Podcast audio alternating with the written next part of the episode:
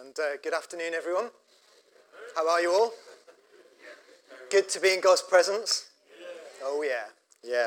Okay. Um, so, this afternoon we are continuing with our series in the book of John.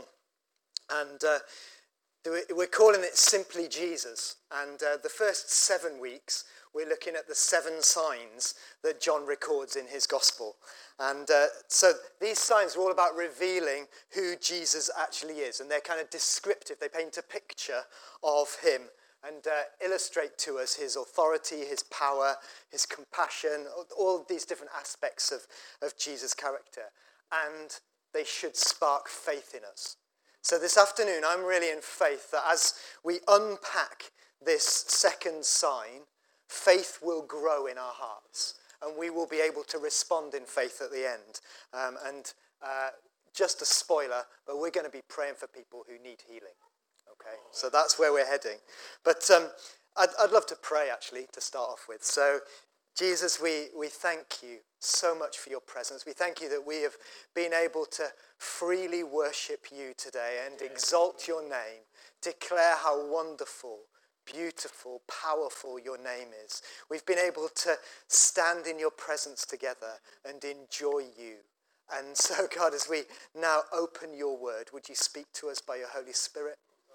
May our hearts be open to what you have to, to say to us, and may you be glorified this afternoon. Amen. Okay, if you've got your Bibles with you, be good to turn to John chapter 4. And I'm going to read from verse 46 to the end of the chapter. So, John chapter 4 and verse 46. It says, Therefore, he, that's Jesus, came again to Cana of Galilee, where he had made the water wine. And there was a royal official whose son was sick at Capernaum. When he heard that Jesus had come out of Judea into Galilee, he went to him and was imploring him to come down and heal his son, for he was at the point of death. So Jesus said to him, Unless you people see signs and wonders, you simply will not believe. The royal official said to him, Sir, come down before my child dies. Jesus said to him, Go. Your son lives. The man believed the word that Jesus spoke to him and started off. As he was now going down, his slaves met him, saying that his son was living. That should get a wow, surely. As he was going down, his slaves met him, saying that his son was living. yes. so he inquired of them the hour when he began to get better. Then they said to him, Yesterday, at the seventh hour, the fever left him. So the father knew that it was at the hour in which Jesus said to him, Your son lives. And he himself believed, and his whole household. This is again a second sign that Jesus performed when he had come out of Judea into Galilee. I love chapter 4 of John's Gospel. Oh, what a chapter. I mean, basically, Jesus meets two people. That's the summary. The first person is the Samaritan woman at the well. And Jesus kind of just rips up the rule book as he shockingly ignores all the social taboos that there are. So, as a Jewish man on his own, he speaks to a Samaritan. You don't do that because they're hated. It's a woman on her own at a well. You don't do that. Not if you've got any respect, anyway. And not only that, she has some questionable morals with multiple sexual partners and currently engaging in sex outside of a marriage relationship, which is as wrong then as it is today. She is so shunned, in fact, that the other women won't be seen at the well with her. And so while they're enjoying the cool of their homes, she has to come out in the heat to draw water. And Jesus accepts her. Jesus sits down and has a chat with her. Jesus tells her the secrets of the kingdom and reveals truth to her. And then, hot on the heels of that, Jesus' next interaction is equally surprising a royal official. I mean, talk about scales of society. This royal official was probably employed by Herod Antipas, who was the ruler in that region, probably part of the, the palace employees, maybe even part of the inner circle of Herod, we don't know. But he's at the top of the social order. He's probably not a Gentile, because otherwise John would have mentioned it.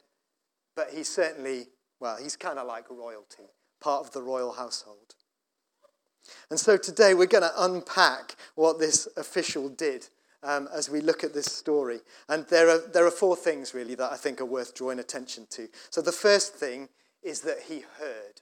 So in verse 47 it says, when, Jesus, when he, the official, heard that Jesus had come out of Judea into Galilee. I'd like you to think back to this morning. See, I can do that now. We'd have had to go back to yesterday if we were still meeting in the mornings. So think back to this morning and who you've been in contact with. Could be any sort of contact, a conversation, phone call, message, whatever. Put your hand up if you were in contact with someone from outside of your household.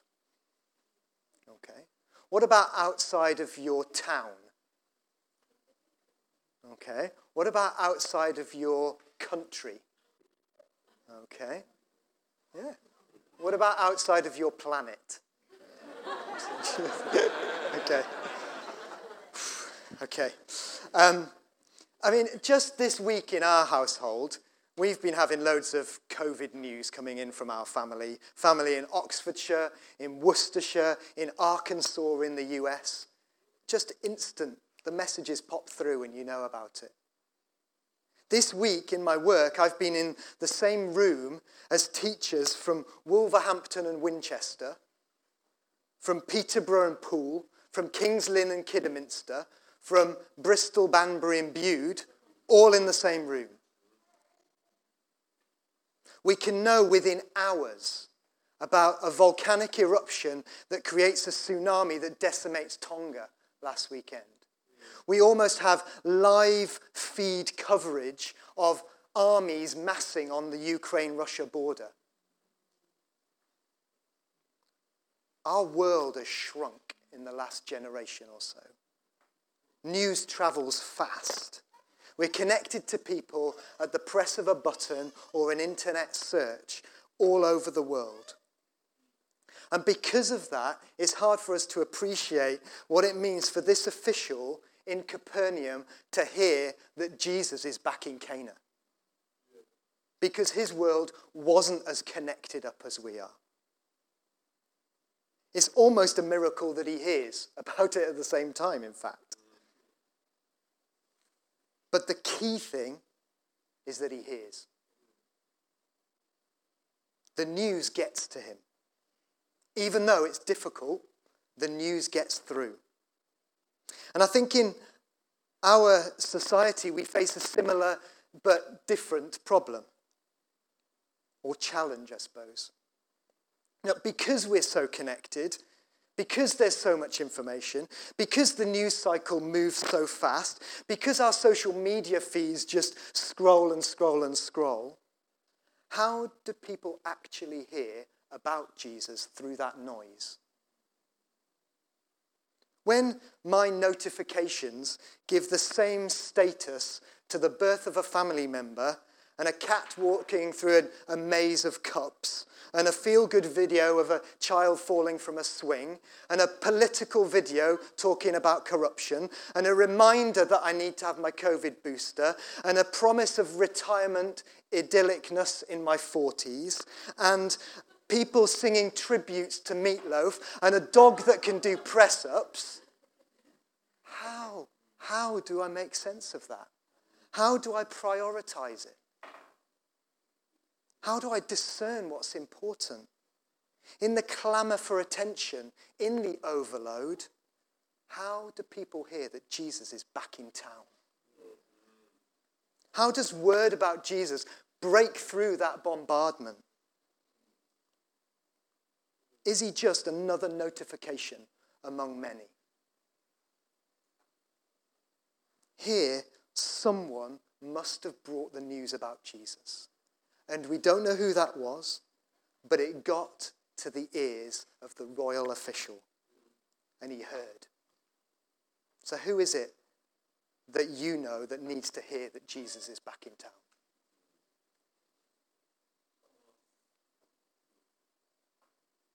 So he heard, but it wasn't just, oh, yeah, interesting. He then did something about it. So he heard, it said, when he heard that Jesus had come out of Judea into Galilee, he went. In verse 47. The official's son was ill, very ill. It says he was at the point of death. He needed a miracle. And so he went to Jesus. When he heard, he went to him. He went to Jesus. If you need a miracle, there's only one place to go, and that is to Jesus. People try all sorts of other solutions. There's only one place that it's actually worth going, and that's to Jesus.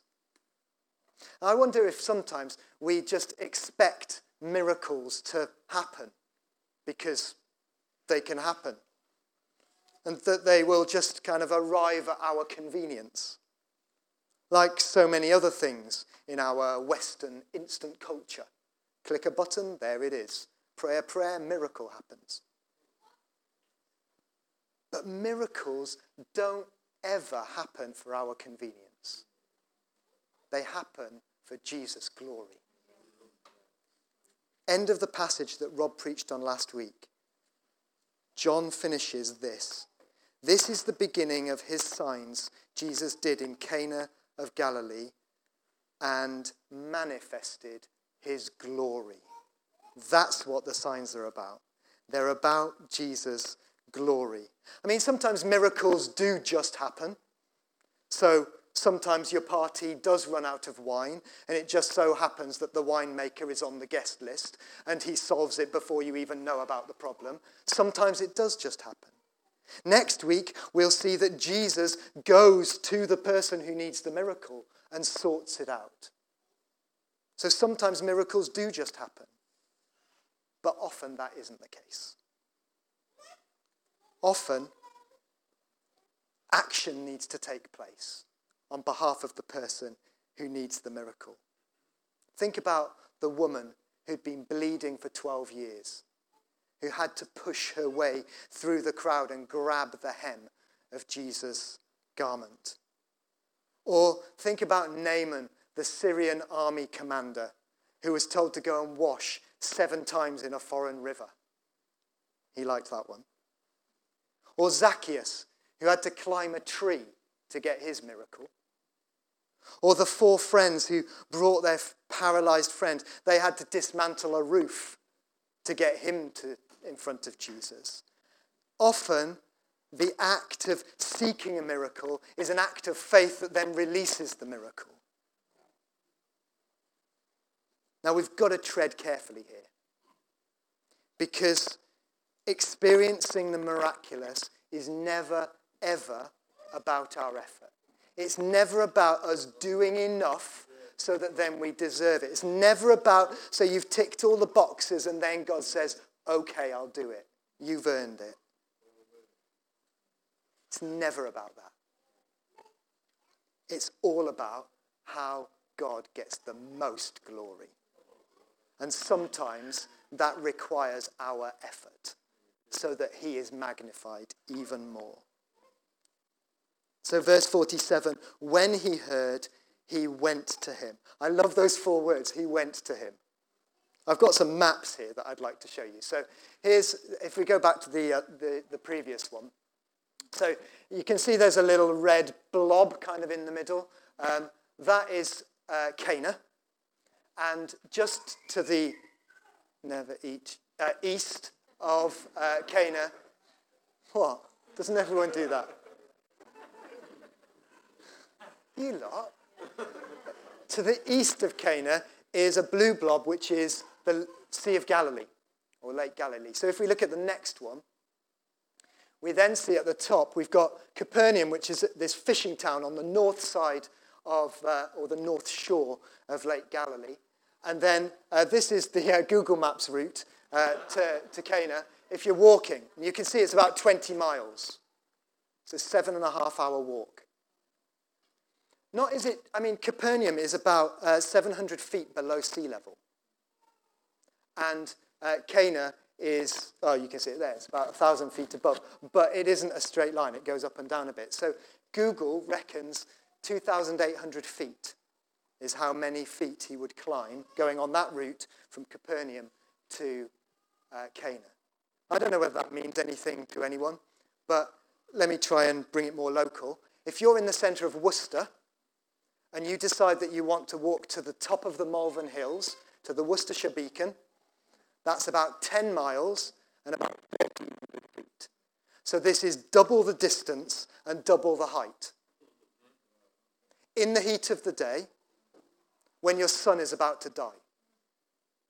That's the kind of pressure that's on him. He went to Jesus. that's what the Bible says. No, he trekked for 20 miles through the heat of the day uphill to get to Jesus, to fall at his feet and beg him that he would intervene. The royal official. He went to him. How far would you go to ask Jesus?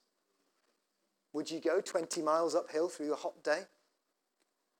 I've been challenged by this this week. Oh my word. My, my praying is so half hearted. Oh, this, this thing, it feels big, so I'll pray for a day, maybe the next, maybe the day after that. Nothing happens, well, whatever. That's not trekking through the heat for 20 miles uphill. That's me being very comfortable and not really taking seriously the glory of Jesus. Not really taking him at his word and crying out in faith that he will do something. Maybe it's time for us to commit to go to Jesus. Simply Jesus. Only Jesus. That was all the official had in his mind. I've got to get to Jesus. So he heard and he went, and when he got there, he asked. Again, we're only in verse 47 still. Imploring him to come down and heal his son. His son was dying. He was absolutely desperate. And then we read Jesus' response. Unless you people see signs, and wonders, you won't believe. what? I've just trekked through the day. I'm absolutely shattered. A day's hike to get to you. I've had to take annual leave to do this. And you say, unless you see signs and wonders, you won't believe. Jesus is addressing him, but he's talking to the crowd as well. It's a cool response at best to this guy whose son is nearly dead. But you see, Jesus is never interested solely in our actions. He's interested in our hearts. We learned that when we looked at David, didn't we, last year? That's why he may require you to climb a tree or wash seven times or walk 20 miles. It's never a test, though, of whether you've done enough now to earn it. It's a test of obedience. It's a test of our hearts. Is it really all about Jesus? Is it really about the miracle maker, or are you just seeking after the miracle? And so Jesus' initial response seems to rebuff him. Kind of, go on your way. I'm just putting you in this group of people who are looking for a sensational moment, a miracle that you can chat about over coffee, the latest fad, an Instagram moment. But the official comes back at him and says, Sir, come down before my child dies. I don't know whether you noticed, but there's no explicit plea there for healing. He doesn't ask for healing. He simply wants the presence of Jesus with his son. Come down before my child dies. And in that moment, Jesus sees his heart and he responds with, Go, your son lives. So he heard, he went, he asked, and he believed. Verse 50. The royal official said, Sir, come down before my child dies. Jesus said to him, Go, your son lives. The man believed the word that Jesus spoke to him and started off. He took Jesus at his word and he believed and headed home. I mean, I, I can't get my timings right with this because it's basically a day's walk. And then he just heads home again. I mean, I mean, does he stay overnight somewhere? Has he got friends in Cana? Does he know that there's some spare wine still going on at the party down the road or, or what? I don't know. But he heads home. And it soon, very soon, his faith was verified, was rubber stamped. He saw it in action. And this took place at the seventh hour. In my work, I do quite a lot of training events, and they usually take a day. And uh, so we get a group of teachers together and, you know, do some sessions with them and so on. And um, probably in many other areas of life as well, that slot after lunch, kind of like when you preach in this new timetable for church. It's called the graveyard slot. Yeah? People, they've had their food and they're just nodding off, wanting to be comfortable. Obviously, that never happens on my courses because we're talking about maths, which just, you know. I mean, what can I say?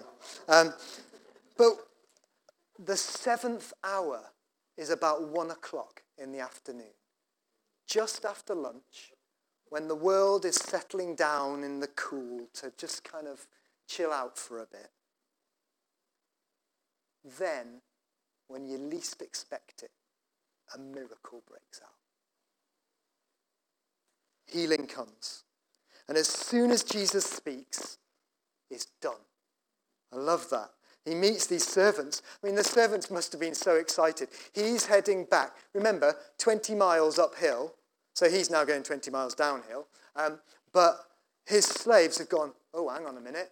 The fever, the son's all right. We better, we better find our master. And off they go. I mean, wouldn't you just wait for him to come back home? I would. It's a long way. but healing comes. As soon as Jesus speaks, it's done.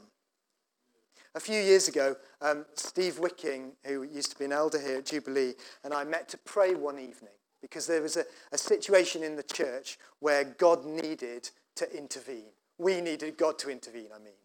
Yeah, it's that way around, isn't it? We needed God to intervene.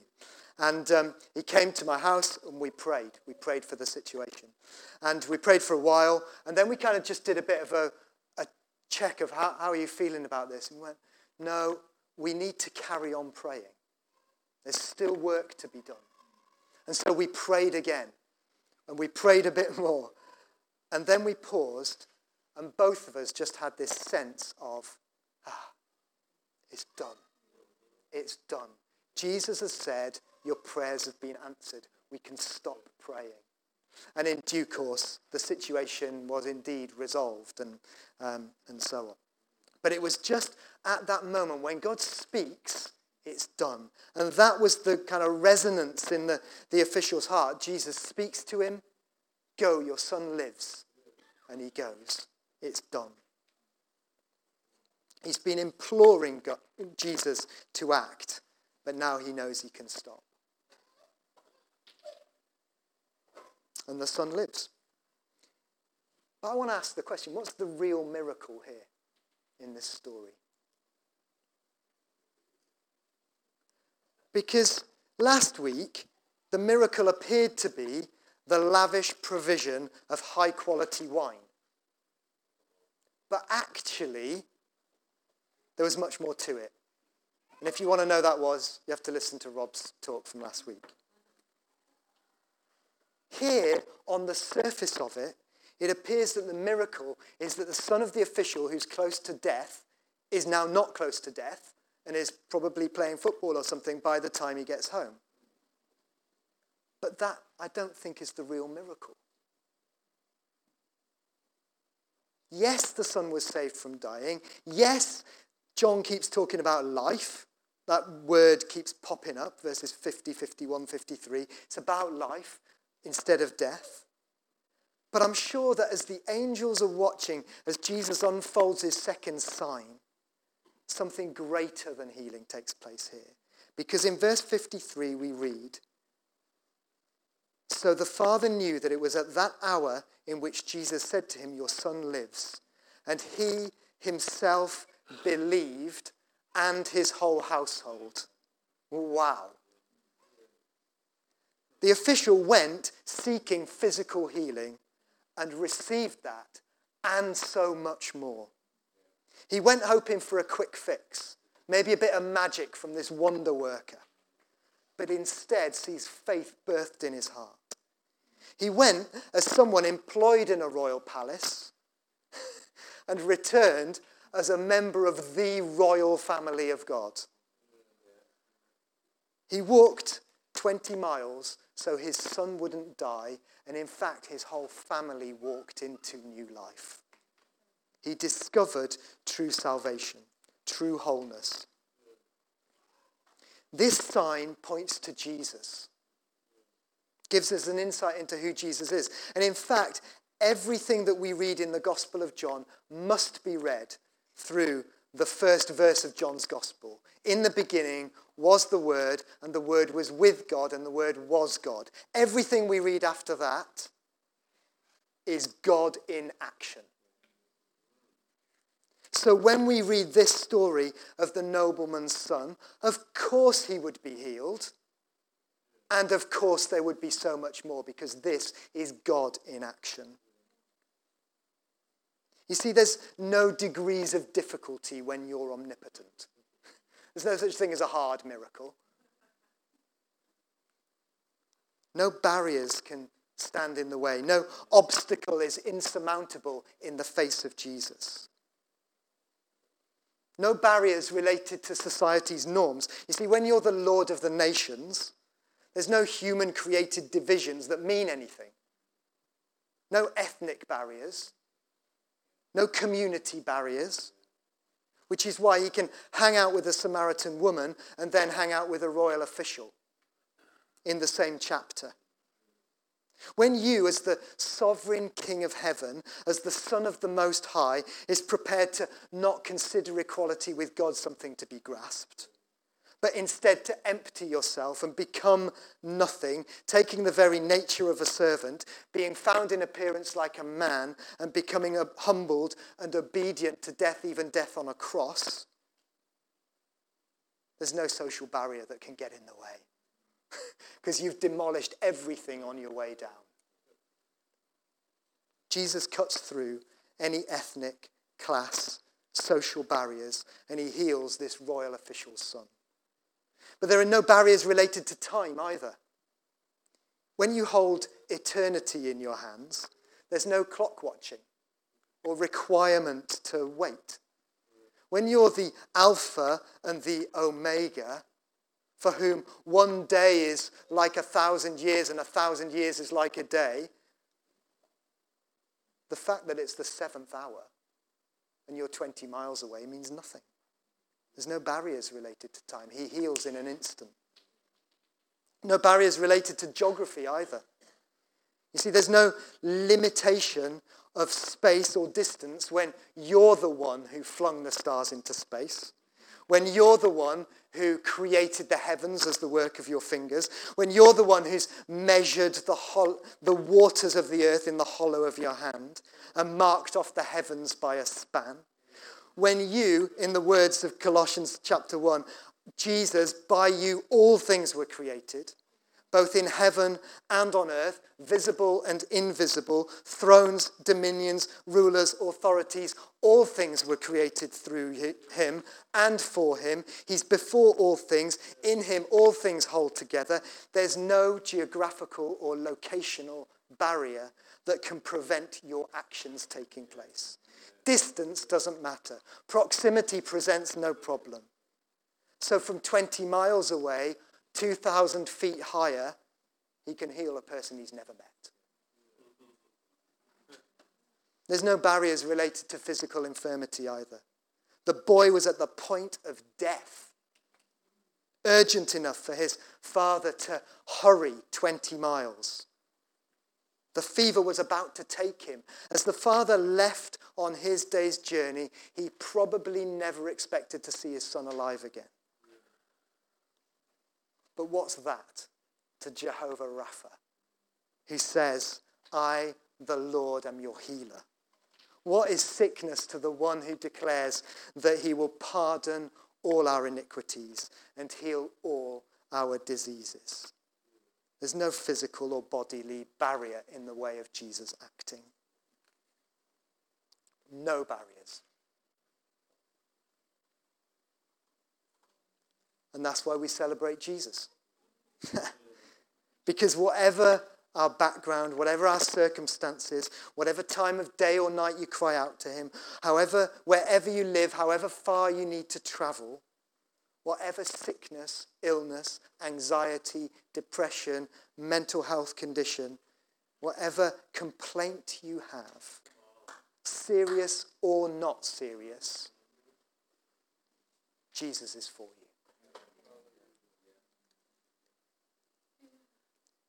What a beautiful name is the name of Jesus. What a wonderful name is the name of Jesus. What a powerful name is the name of Jesus. That's what we've been singing this morning. Afternoon nearly got to the end. I was singing it this morning. This Jesus is awesome. He really is awesome. And He is for us, and He is here to heal. And so there are some of you who need to ask. You've heard. You've heard he's in town. You've heard that he does this. This was the hearing this afternoon, this story.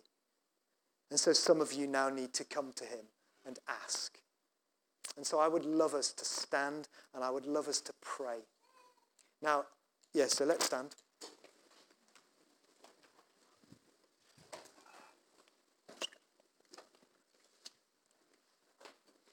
And it's going to be a very simple response, okay? But as a, as a sign, I mean, he trekked 20 miles. I'm not going to ask you to do that. I'm just going to ask you to come to the front. If you know that God is putting his finger on something and you need to ask him, then I'd love you just to come to the front and we will get some people to stand and pray with you. But I believe that there is um, breakthrough for people this afternoon. I believe that there is healing for people this afternoon. This is a, an all powerful, all loving Saviour who we serve. So uh, I'm going to pray for us, and do just come forward if you want to. There's plenty of space here, and uh, we will uh, gather around you and ask God with you. So let's pray. Yeah. Yeah, just uh, settle your hearts now before God. You know what He's been speaking to you about, you know what He's been highlighting. So allow Him to speak by His Holy Spirit.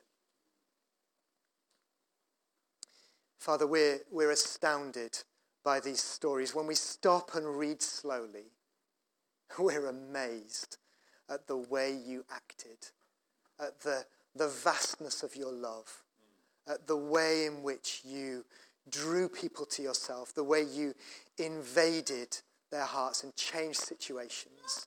And God, as a people, we want to be a people who are open to you.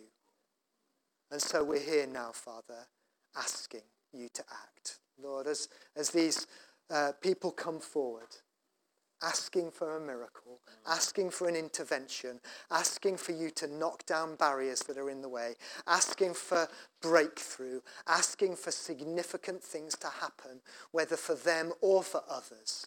As they carry that now to you, would you invade, Lord? As they ask you to intervene, would you say, be able to say to them,